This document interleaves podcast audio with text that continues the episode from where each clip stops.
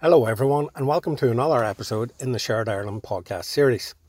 For any of our regular listeners and for any of you tuning in for the first time, the Shared Ireland podcast series predominantly speaks to politicians, members of civic society, academia and people from all walks of life, and we normally discuss the constitutional future of our island, and it's mainly a political um, podcast that we do.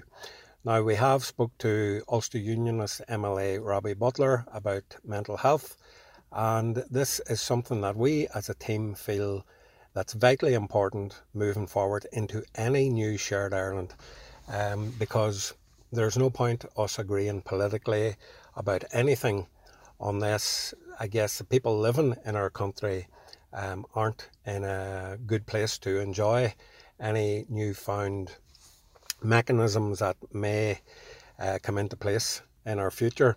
So mental health is something that um, unfortunately does not discriminate. It can affect anyone of any age, any sex, any colour and any creed. Um, it knows no boundaries when it comes to religion or political beliefs. And um, I guess um, in all our lives, um, especially nowadays, that um, we all unfortunately know somebody that has maybe taken their own life or is suffering with the effects of mental health. Um, so it's in this vein that I guess we want to um, ramp up our awareness of mental health. Um, this is not a soundbite coming from Shared Ireland. This is not us looking to jump on any bandwagon. Um, there are members of the Shared Ireland team that unfortunately have been directly affected through their close-knit family and friends that have taken their own life, that have and currently still are suffering with uh, depression and other aspects of mental health. Um, so that's something that we feel very passionate about, and um, what we hope to do starting today is bring you a series of podcasts with people from different walks of life, different experiences, different backgrounds, and um, if we can say something or do something that will even only resonate with one person, um, then um, we firmly believe that it will be a worthwhile endeavour. So it's in that uh, vein that um, I would like to introduce our first guest uh, today. She is a lady called Aisling Conway, and she runs her own business, and it's called Healing Your Life with Aisling.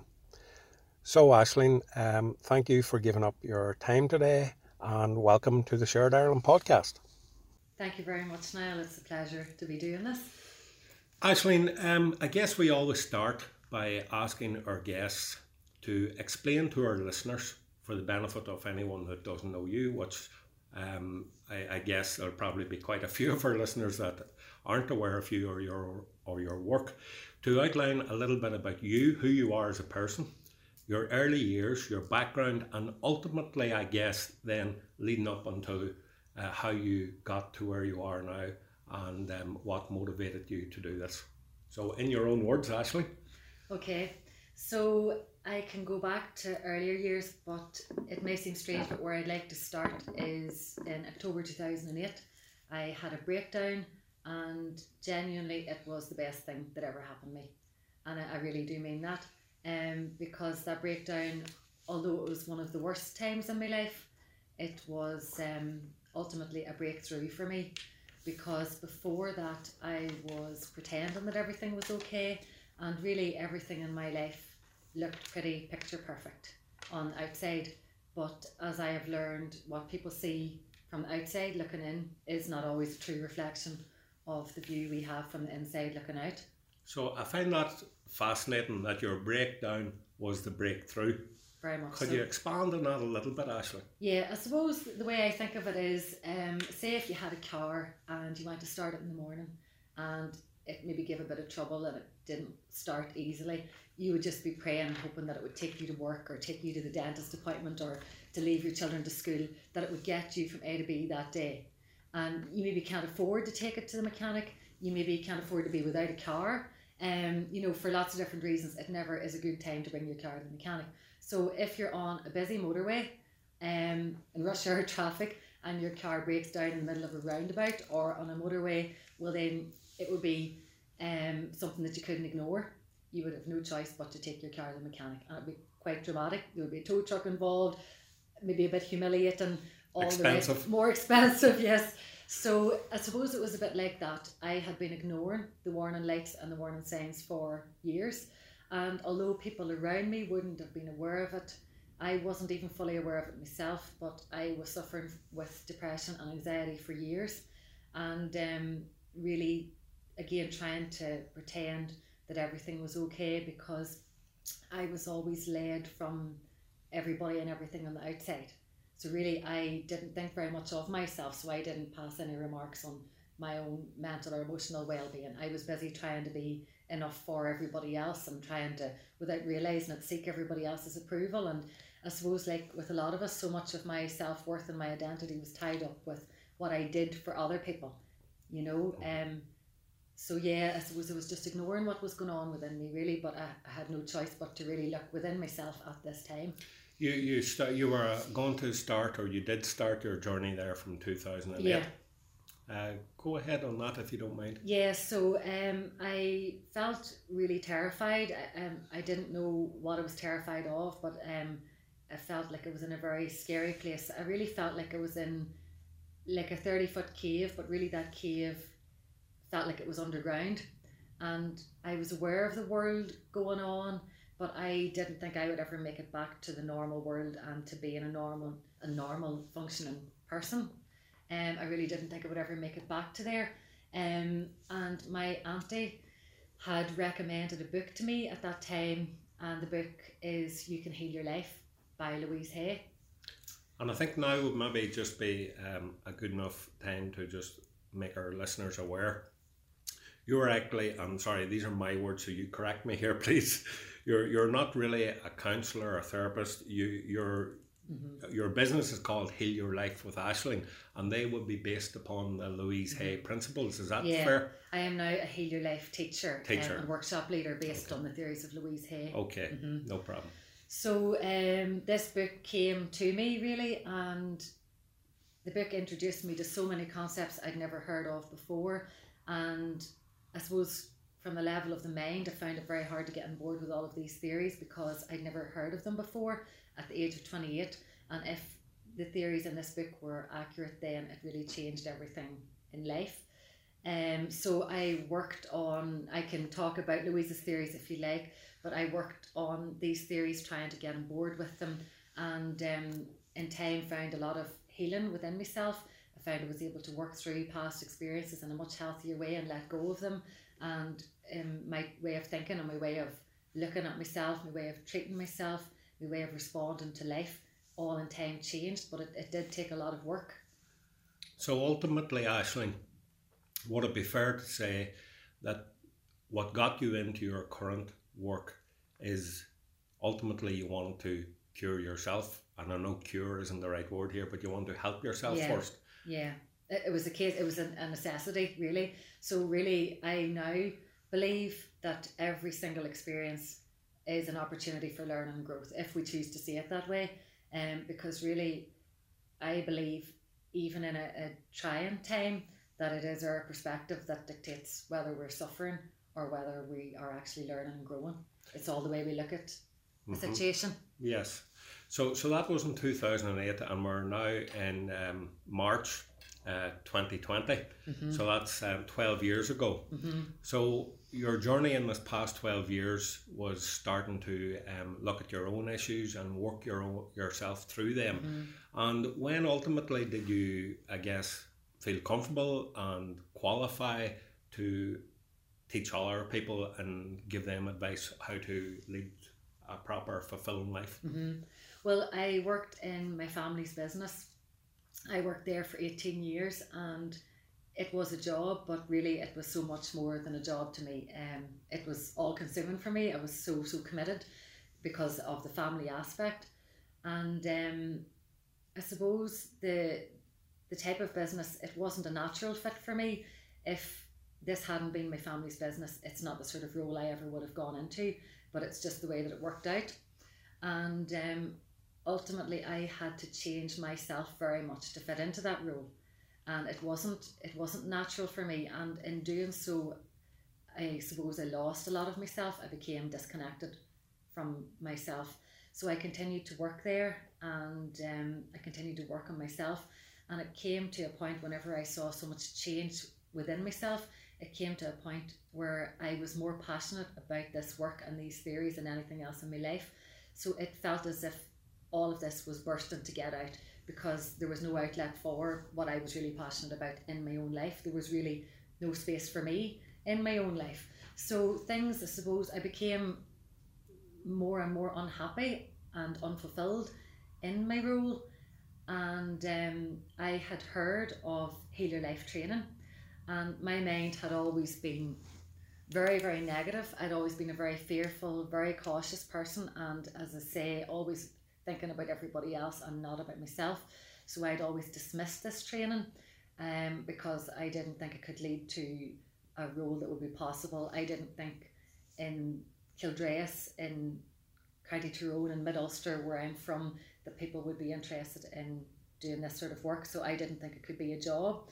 Um, so I'd always dismissed the training, but really at this time I had researched the training, and I had seen that it was on a matter of weeks after I researched it, and I knew that this training only comes around once a year in Ireland. So for the first time in my life, I was actually led by my intuition rather than my fears, which really had trapped me all of my life. Um, so I made a decision that I was going to do that training. And I, I knew I didn't have another year to wait for the next time it would come around, but it clashed very badly with the family business at that time. The timing really wasn't good, and I understood that, but for some reason I had such conviction that I had to do this training. So I had to work out how that was going to be possible. So I made the decision. I spoke to my husband and a couple of other close people, and I made the decision that was really pretty reckless, which was so out of character for me, that I was going to hand in my notice so that I could get the time to do the training. And really, this didn't make any sense. I didn't have any savings. Um, it took my husband's earnings and my earnings to keep us. Um, it wasn't a case that we could just make a few sacrifices and manage on his income. So I needed to be earning. Um, and I didn't have a business plan. I hadn't done any research. You know, it, it really didn't make any sense, but it went against everything that you normally did in life. Very much so. But I suppose I believe that sometimes to change things, we have to have enough of what doesn't work for us. Mm-hmm. You know, and it, it was kind of as if life had pushed me and pushed me and pushed me, kind of like to the edge of the cliff, and I had to jump. I had, I had no choice, you know. So I handed in my notice, and I did the training, which was fantastic. And a couple of short weeks, well, yeah, after I did the training, when I was just about to finish up at work, my husband, who I'd been with for twenty-two years, he told me that he just wasn't happy, just wasn't happy within himself, and he needed to be on his own. And a couple of weeks later, on exactly the same weekend that I finished an um, eighteen year job, he left. So then I was left in a big house, I suppose, with a big mortgage. Um, we have a son together. He was five then, so that was something quite difficult to to try to manage. So all of a sudden I didn't have a job, I didn't have a husband, and um, there was so much upheaval in my life, and really I never had dealt with change well. Don't know what to say about that. That's very, I don't know, there's an awful lot of upheaval there. Um, carrying, I guess, trying to be the person that you were all your life, but realising there was something inside you bursting to get out, but uh, there was no signposts to tell you what way to go.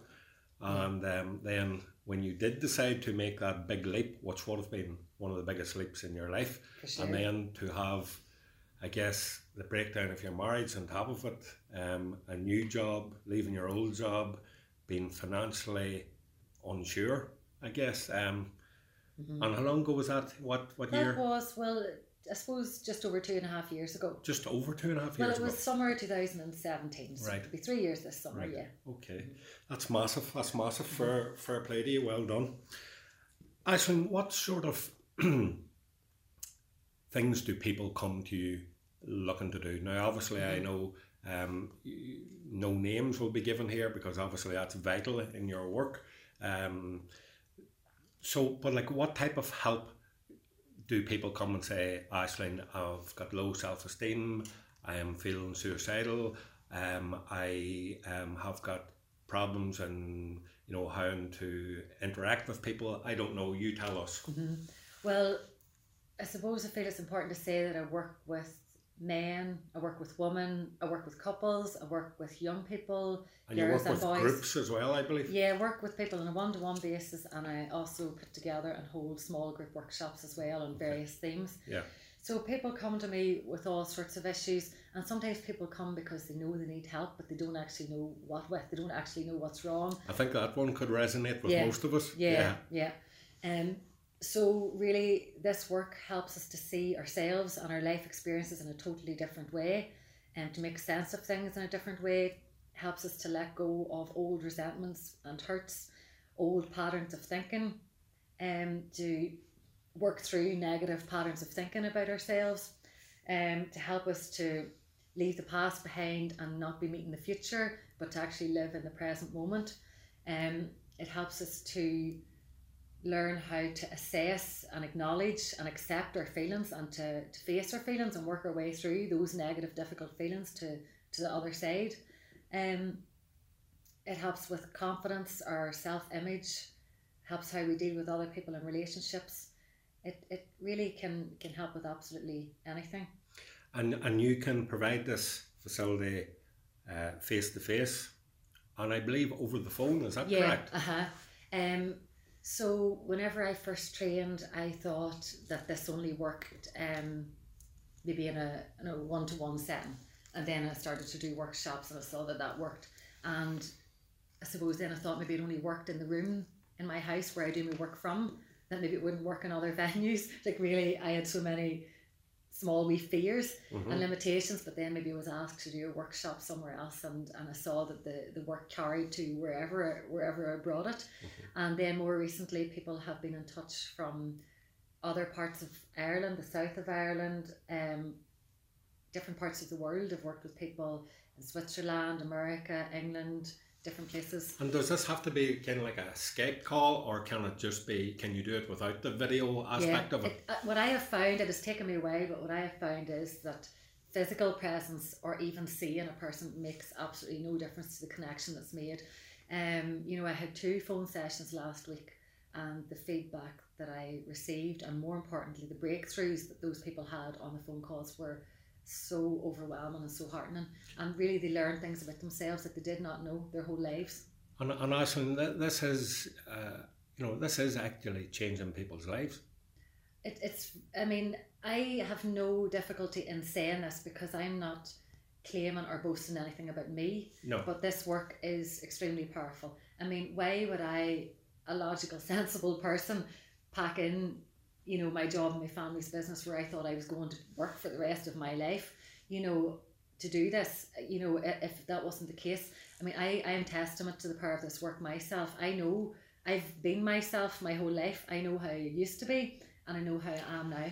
And I think it's important, like, obviously we're not here uh, trying to promote anyone's business uh, or yours. Yeah. The, the whole um, point of this subject today is that, I guess, just to make people aware that mm-hmm. anybody listen to this, they don't have to be going through a difficult time in this particular period in their life, but at least if they listen to this, they, they may find something in it for future benefit, yeah. or they may know a family member, a loved one, a relative, a friend, that they could maybe say, you should have we listen to this, yeah. and maybe mm-hmm. contact Aisling. Would it be fair to say, Aisling, that money is not your driving motivating factor here? Yeah, well, I mean, it's clear that it wasn't, because I didn't know, I genuinely did not know if one person would come to me. You know, it it was this passion. I I felt so strongly about sharing this with other people, because I know how much I needed this work, and I know how difficult it was for me, quite a lonely, isolating journey on my own. Um, so I want to make other people's journey easier. So I am always driven by that. And I mean, somebody can come to me for one session, and I really encourage people to stay in touch. and I will give them unlimited support for any length of time. You know, they can talk to me on the phone, they can send messages. So it's definitely not motivated by money. But obviously I have to charge for what I do, because otherwise I wouldn't be able to give this help. No. Because I wouldn't be able to afford to. No, that's that's that's a so fair I've had, point. I've had to reconcile with the fact that I have to charge. Uh, just on that point, um, you have very kindly donated one session free of charge to one of our listeners here today, and that will be a three-hour session free yeah. of charge. Yeah, well, whatever. If the person has three hours, great. If if they don't, we can we can. You can tailor it, yeah. to suit them. That's very much appreciated, Aisling. It genuinely is, and it's it's only a pity that Shared Ireland couldn't um couldn't give a free session to everybody. But um, I I think um it's very kind of you to to offer that um three-hour free session to someone. Um, Aisling, tell me this. Someone listening to you and I speak now, that maybe they they just aren't feeling like coping with life. They don't want to maybe go out of the house. They're ignoring phone calls from family and friends, and they can see, I guess, the dark clouds. What advice would you give to anyone feeling like that now? Because the reason why I ask that is because I guess we have all been there at times.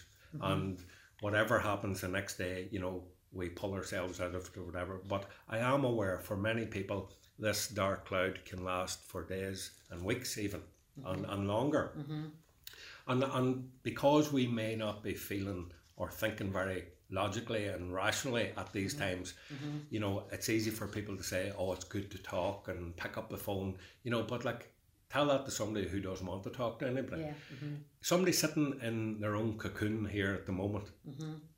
is there anything that you, words of wisdom that you could offer them? Mm-hmm. I suppose I change for a lot of people, and I was one of these people, seems very overwhelming. It seems like a destination that we don't know how to reach, and logic tells us that for us to arrive at any destination we need to know the stepping stones that we need to take to get there. But I believe that change happens one thought at a time. One thought at a time. One day at a time. Okay. So we can we have the ability to be in control of our thoughts. That doesn't mean that we've used that ability, but we need to slow things down, and we need to focus on the good that is within us and the good that is within our lives. And we need to um, make time and space for our feelings. So rather than seeing this time as a time of weakness or vulnerability, seeing this as a time that is needed for healing and being kind to ourselves, so not beating ourselves up. So, you know, something that I would go straight to, and this is not the easiest thing to do. It's probably for a lot of people one of the most difficult things to do, but one of the most powerful. I would recommend is to go to the mirror, and I know that sounds very strange. Now, I so just to be clear here, yeah. to go to a mirror in your yeah. house, okay, yeah, or wherever you are, yeah, yes. So this isn't to go and put on makeup, um, or something like that, um. So this is something that I had been introduced to from Louise Hay, and something that I tried and I found honestly horrendous, um, and it actually took me nine years. To come around to properly committing to doing mirror work from when I was first introduced to it. So this is called mirror work. Mirror work. Uh-huh. Okay, and and just to be clear, this is a bit of free advice that you're that you're giving to our listeners now for them to hopefully try in the comfort of their own home. Yeah. Mm-hmm. Okay. So I would really recommend going to the mirror, looking into your eyes, bearing in mind that you are not connecting with your physical self. You're not connecting with what you see on the outside in this exercise, which is a wee bit difficult. You're connecting with that person on the inside. So really making a meaningful connection with yourself in the eyes. So really you looking, stare into your own eyes. Really looking, and you will be distracted and you'll be looking around your face and this and that. Um, but really looking into your eyes and just saying a few simple words to yourself. You know, you can say it silently, you can say it out loud, whatever works for you. But just going to the mirror and looking into your eyes and saying, "You're safe. I'm here with you. You're okay. Everything is okay. I'm willing to build a better relationship with you. I'm sorry for not always loving you. I'm sorry for not being here for you." We can go further, but for a lot of people, that's that's far enough at the start. Tell me the significance of doing this and the, the feedback that you've got, number one, from other people after they have done this successfully, and more in particular, how you felt when you said it took you, I believe it was eight years or something like that. Mm-hmm. How did this have an impact in your life? Well, it's really, it has a profound impact. It, it's the most powerful thing that I can share with anybody. So, I mean, I'll pass on some other things as well, if that's okay. But if somebody's feeling really low, that's that's the place to go, really. Um, to be completely honest, whenever I started it, I went about it the way that Louise Hay says to do it. And I went to the mirror, looked into my eyes, and I said, I love and approve of you exactly as you are. And what came up very forcibly for me was, I hate you. That is what came up when I looked at that person in the mirror and said those words. Because those words, I love you, were the opposite of truth for me. Because I despised myself. I hated everything about myself. So I had such a long way to go in this journey. But this work really took me, has taken me so far. And whenever I did eventually succumb to the mirror work, which was that time whenever there was all of that change in my life a couple of years ago, I knew that I was low, I was confused, um, I was afraid. Um, there was so much going on within me that I knew then I had done the training at this stage. I'd learned the power of the mirror work, even though I didn't like it still. But I thought, you know what, I need to go to the mirror. And that's what I did. And I looked in my eyes and it just said, you're okay. Everything is okay. You're doing your best.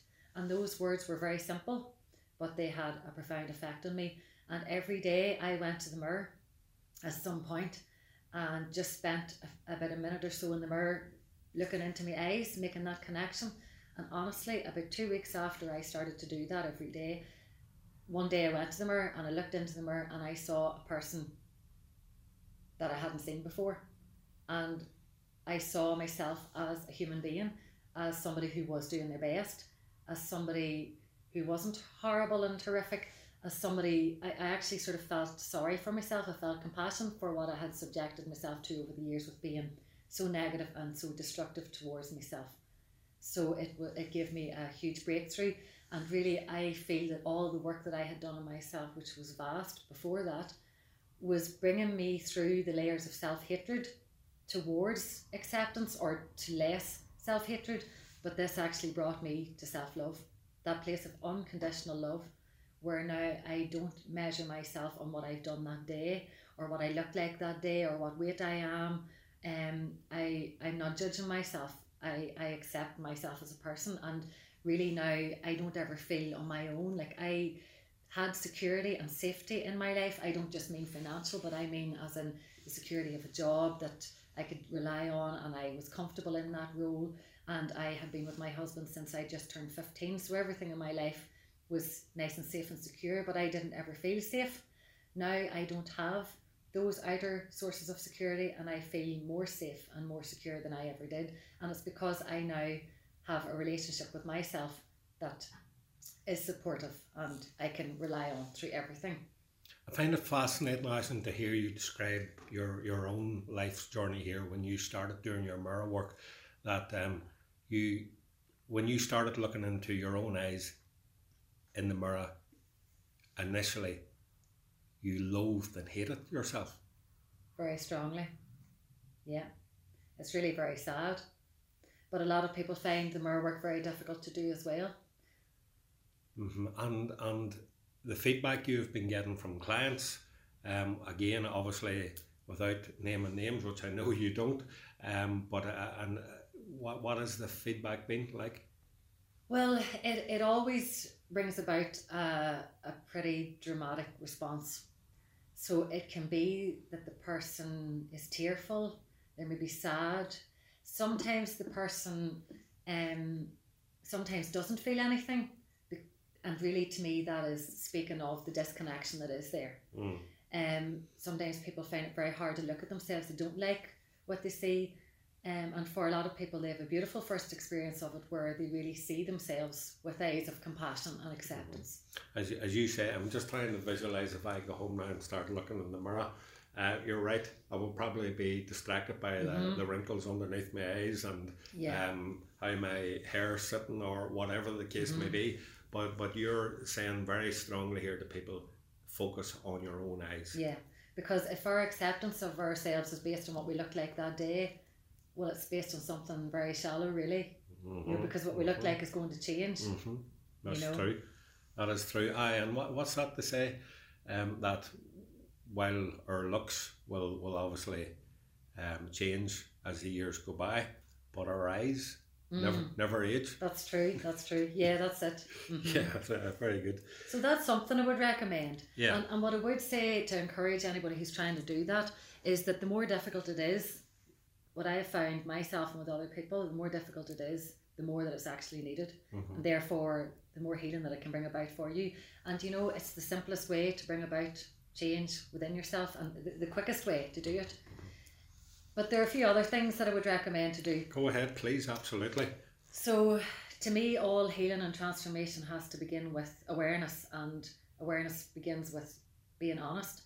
So not necessarily, as you say, being honest with another person, because sometimes we're not at that stage, but being honest with ourselves. So allowing ourselves to feel whatever way we feel without judging our feelings, because our feelings, a lot of the time, a lot of us live in our mind and we try to rationalize our feelings. We try to make them logical, and if they're not logical, we throw them out, we dismiss them. But our feelings are not the business of our mind. Our feelings are never wrong. They're not always comfortable, they're not always welcome, but they're never wrong. So if we are dismissing and denying and rejecting our feelings, we are dismissing and rejecting and denying ourselves, because our feelings are a very important part of us.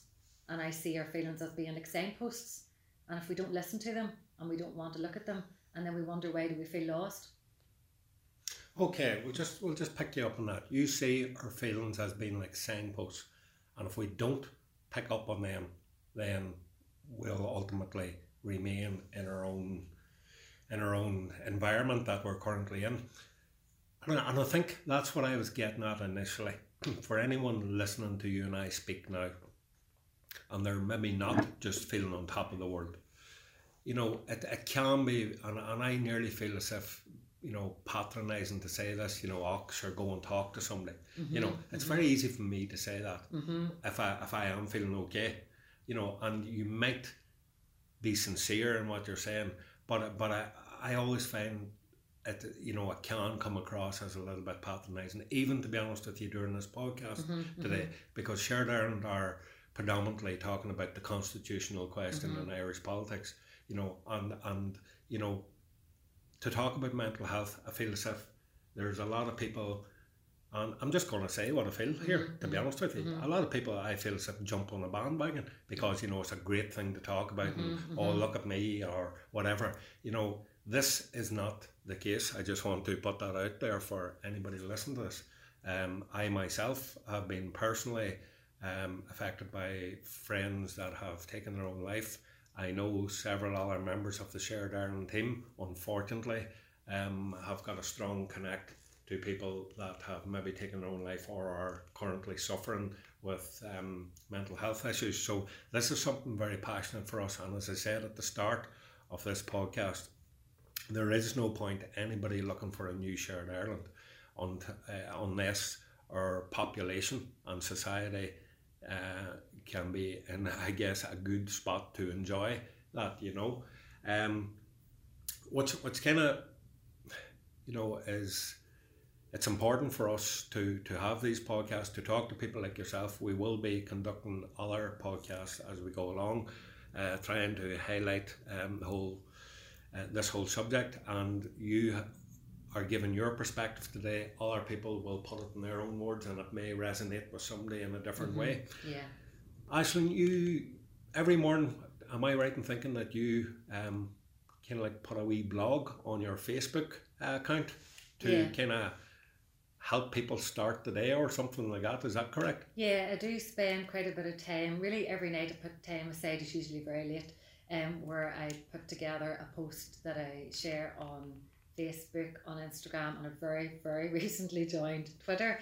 So um, I do take it upon myself to, to have a daily post really for people, and I cover all sorts of issues, and um, really just drawn from my own experiences. So the posts contain messages that are comforting or inspirational for what people are going through day to day. Yeah. Would you have um, an example of um, something that you could maybe share with our listeners?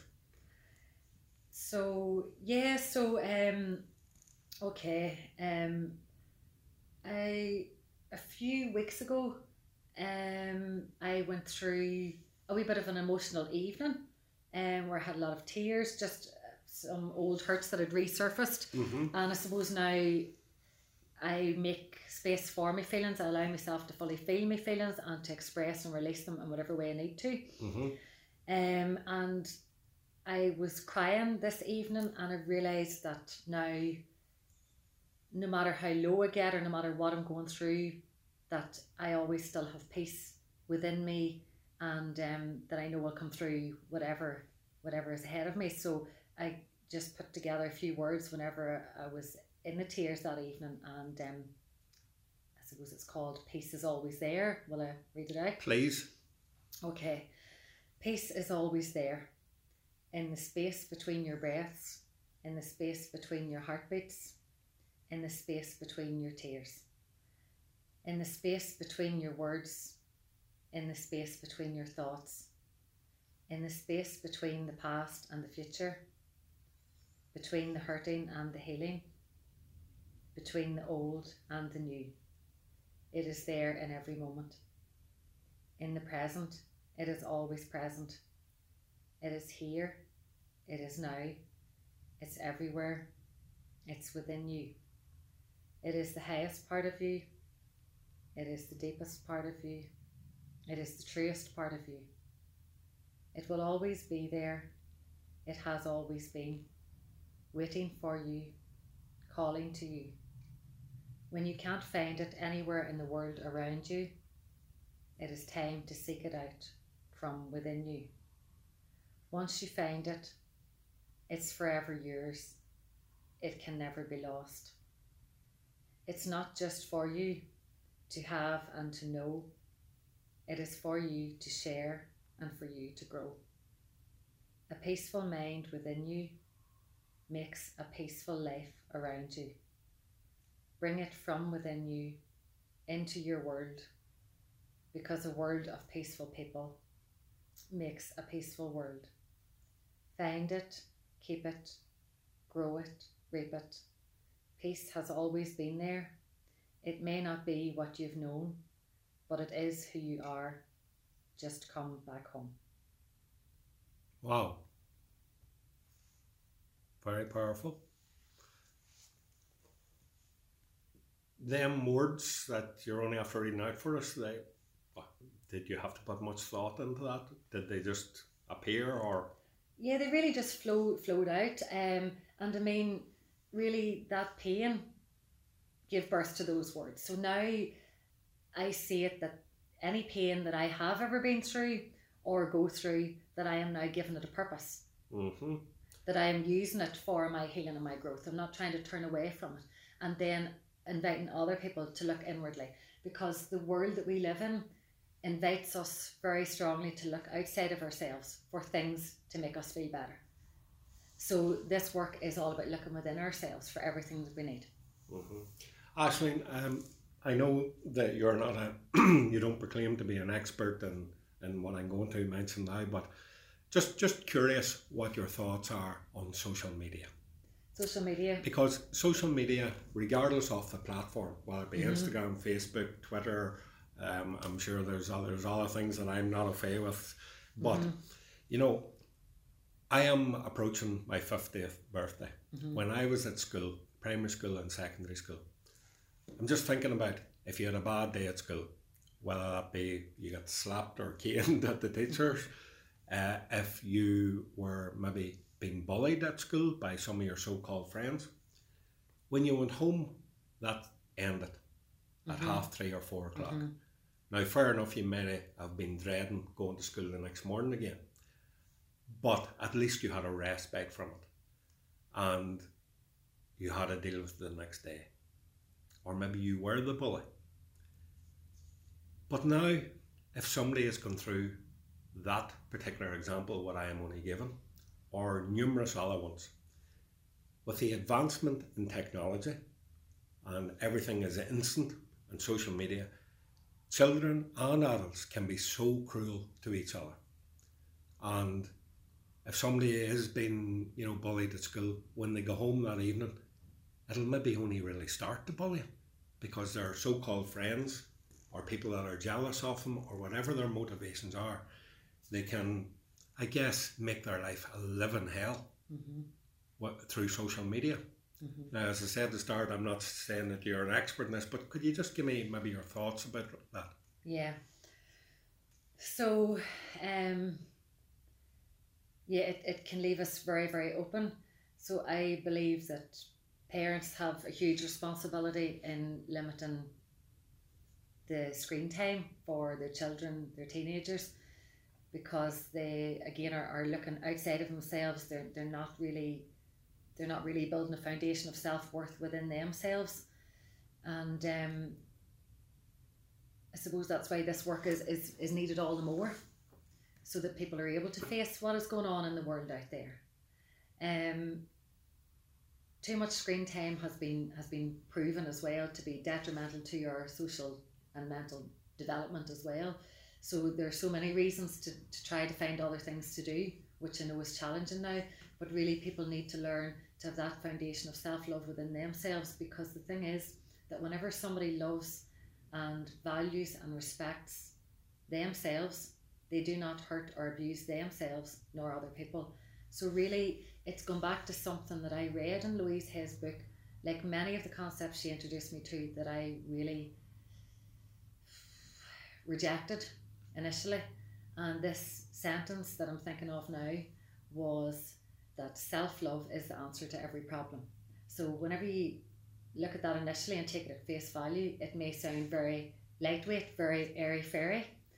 And I, I suppose I'm an analytical person, you know, I don't just believe something blindly. Um, so I thought it just didn't hold up, that statement didn't hold up at all. But as I've worked more on these theories, I've seen that myself, that really, if we all took responsibility for our own well-being, we would all be much happier, whole people, and each person would be different and the whole world would be completely different. Because if somebody has a good foundation of self-worth, they don't feel the need to target somebody else or to belittle somebody else.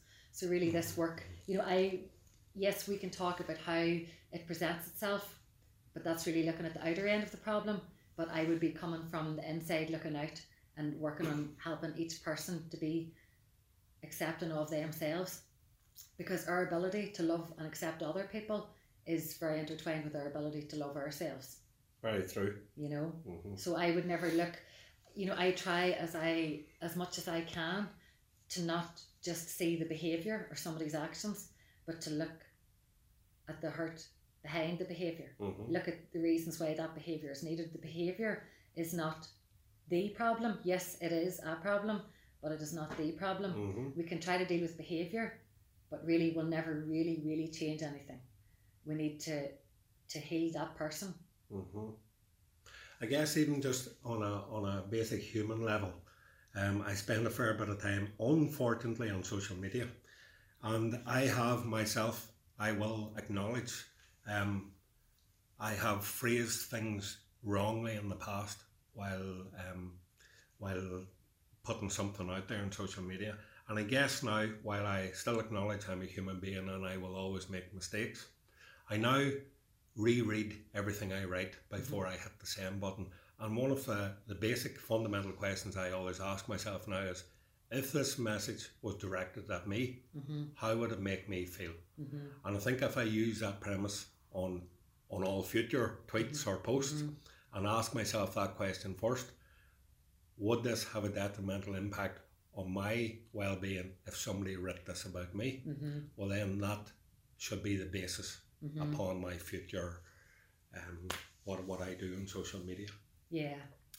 Aisling, would it be fair to say that being kind to ourselves is one of the key messages that you would like to give today? Yeah, I suppose it is really. Um, Louise Hay's theories are all based on self-love and the importance of that, mm-hmm. because whenever we do love and, and respect ourselves, we make better decisions, um, we're not giving that responsibility to other people. Our relationships are therefore much healthier because we're fulfilling our own needs. We're taking responsibility for our well-being, our happiness. So really, self-love is not selfish, unlike what we've been taught, because really we are happier and healthier, and we are giving other people the best of ourselves mm-hmm. whenever we are happy within ourselves. And that makes perfect sense when you break it down like that. How can I go and be the rock or help somebody or my family if I don't feel well enough to help myself? That's it, yeah.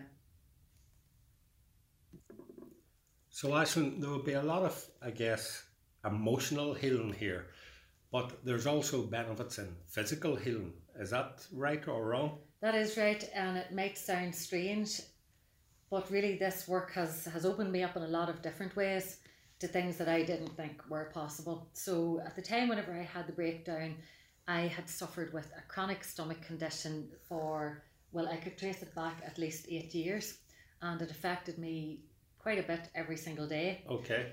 And I read in Louise's book about the mind-body connection. Mm-hmm.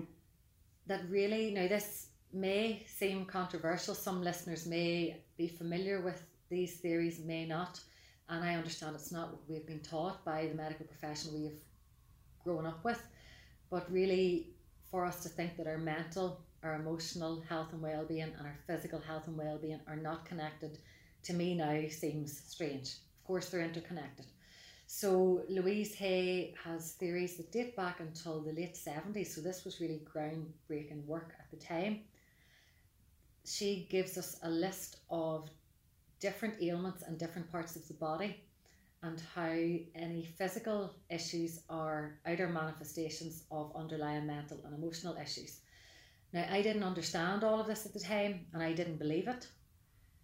I suppose I was brought up with a business family and I was the only girl and I was the youngest, and I suppose I always was sensitive, and I learned that my sensitivity was a weakness, so it wasn't something that I had grown or developed. So really I learned to be quite analytical, if you like, so this seemed airy-fairy to me. But anyway, um, I was off work at this time, I had this stomach condition, I thought I'll read what this lady has to say about my particular stomach ailment. And um, it was given the cause of it as being fear and rejection of yourself.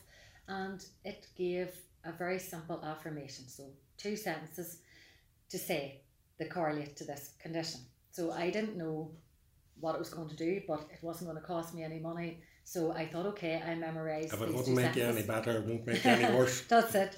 Um, so I memorised the two sentences and I thought the sentences over in my head maybe a hundred times a day.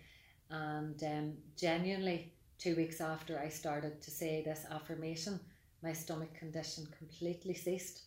Can I can I just interject for a little second, Aisling? Would this be kind of closely related to the whole concept of the law of attraction?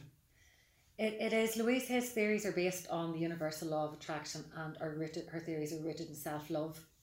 So the law of attraction um, basically tells us that our thoughts and our words are attractive in nature, and really our thoughts and our words stem from our beliefs, and really our beliefs have been formed at a very young age. Now um, experts maybe differ on the age, but it's generally agreed that our, our beliefs, most of our beliefs have been formed by the age of five, or some say seven.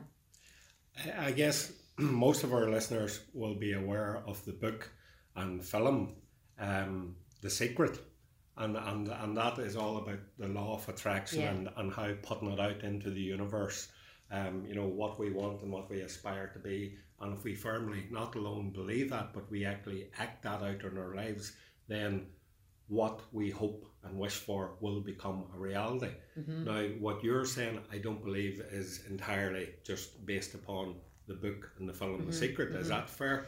That's right. So The Secret is based on the law of attraction, as is Louise Hay's book, or Louise Hay's theories are based on the law of attraction also. So it is the same law, it is a universal law, but two totally different interpretations of that law. And this is nothing, because I am naive on this, I will admit, but just to, to clarify, this is not nothing got to do with faith or religion or no, nothing like no. that. And that's one of the many things that I really love about Louise Hay's theories, is that if you have a belief in God and you're a part of a certain religion or not, that these theories are for you. If you don't have a belief in God, or you do but you don't like God very much, or you're not sure what you think about God, these theories are for you. And that's what the world needs more of, because, you know, I'm not speaking about any particular religion, but religions historically have divided us. So Louise Hay's theories are for every person on the planet, and that's what I love. They're inclusive. Yeah. Could, could you maybe, Aisling, again, for the benefit of, our, benefit of our listeners, sitting in the comfort of their own home or wherever they may be, some practical examples and maybe um, little things that they could do, yeah. just even to test themselves mm-hmm. in order to maybe make themselves feel better, to have a better positive mental approach mm-hmm. to life yeah. today or tomorrow. Some wee tips that, that maybe you give to some of your clients. Yeah. So um, I don't believe that change, to change takes five hours a day. I don't believe that it takes an awful lot of money. You know, the things that I suggest to people are simple things that are easy to integrate into their everyday life. And I feel it has to be that way, or else again we become overwhelmed. Um, we go back to our default setting and we think, well, I, I tried to change for a week. It didn't work, I didn't have enough time, I didn't have enough money, you know, whatever it is. So then we're stuck again. So we have to find ways to empower ourselves. So things like um, coming back to our breathing. We do it all day, every day, but are we consciously breathing or are we not? There is so much power in our breath, and we have the ability to calm our entire nervous system in under a minute with proper deep breathing. So we have the ability to calm our entire nervous system in under sixty seconds if we channel our breathing properly. Yeah, mm-hmm. So proper abdominal breathing. G- give us a wee, explain that if you wouldn't mind. So, well, my breathing now is light years away from how it used to be. Like, I used to feel, and I know that anxiety is a huge, it's very, very crippling um, in the world at the minute, so prevalent. And a lot of people who come to me suffer with anxiety, which presents itself in different ways. But I used to feel like I had like a, a weight on my chest and I couldn't get a, a, a proper full breath. So, um, well, we can even just do something now. If you want to do it now, or anybody listening can do it now, um, you can place a hand on your chest and a hand on your so, abdomen. So, so you're putting your right hand across your chest and your left hand is just basically below your stomach. Yeah, either hand on either place, it doesn't okay. matter. Mm-hmm. So a hand on, on your chest and a hand on your stomach. And um, the hands are there for two reasons, but the first reason is that the hand is there in the stomach to give a cue to your brain that we want activity to be in our stomach. So if we take a nice deep breath in through the nose and out through the mouth, and the next time we breathe in through the nose, if we imagine that we're inflating a balloon in our stomach, so it may feel strange and forced, so you may have to push your stomach out a bit. So you're expanding that balloon in your stomach, and once it has filled, then you're filling the balloon in your chest. And it may take a few repetitions to really feel that you're in sync with that, um, but whenever we do that, we get a much fuller and deeper breath. And really, every time we breathe in, our body, our brain scans all of the frequencies in our body to see where adjustments need to be made. So this is having a physiological effect on us.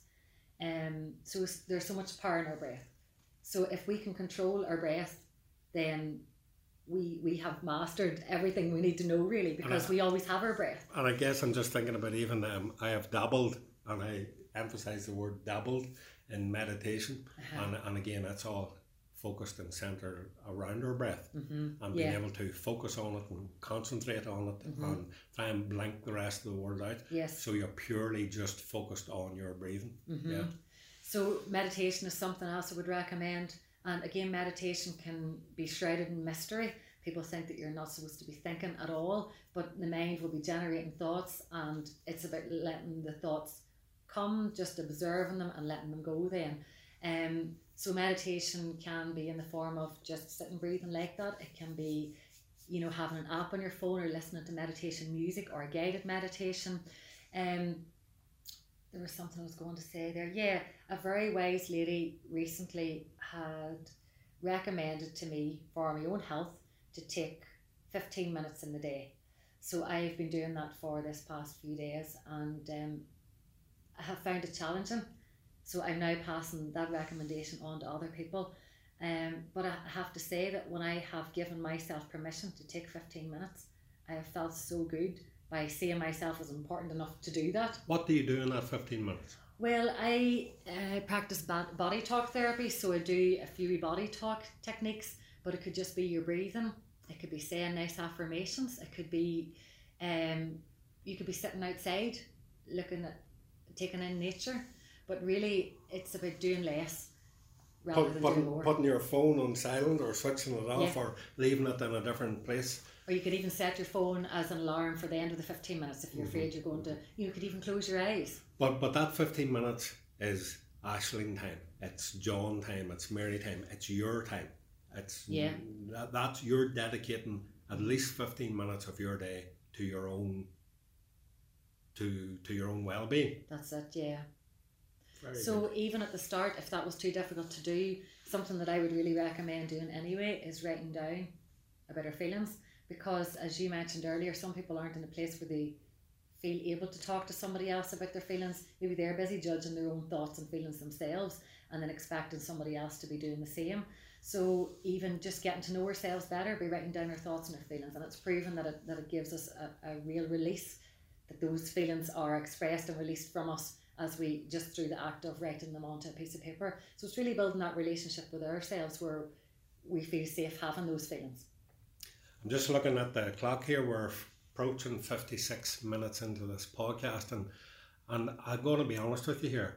I can't wait to, on my journey home, to re-listen to this podcast, because I feel as if while we didn't dedicate an awful lot of time to maybe any particular subject, but I feel as if there's a lot of little things in here that I personally as an individual will maybe hopefully take away from this.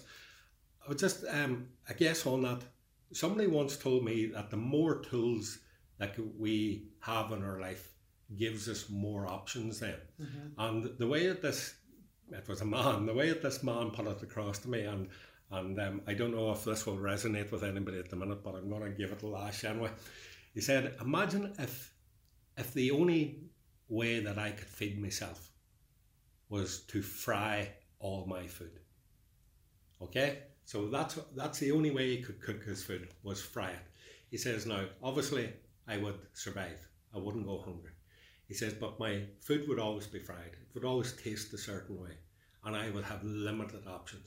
Mm-hmm. But imagine if you or you or you had the ability to f- not alone fry, poach, bake, steam, roast, um, and all the different methods of cooking. He says it would open up a whole new uh, culinary experience to you.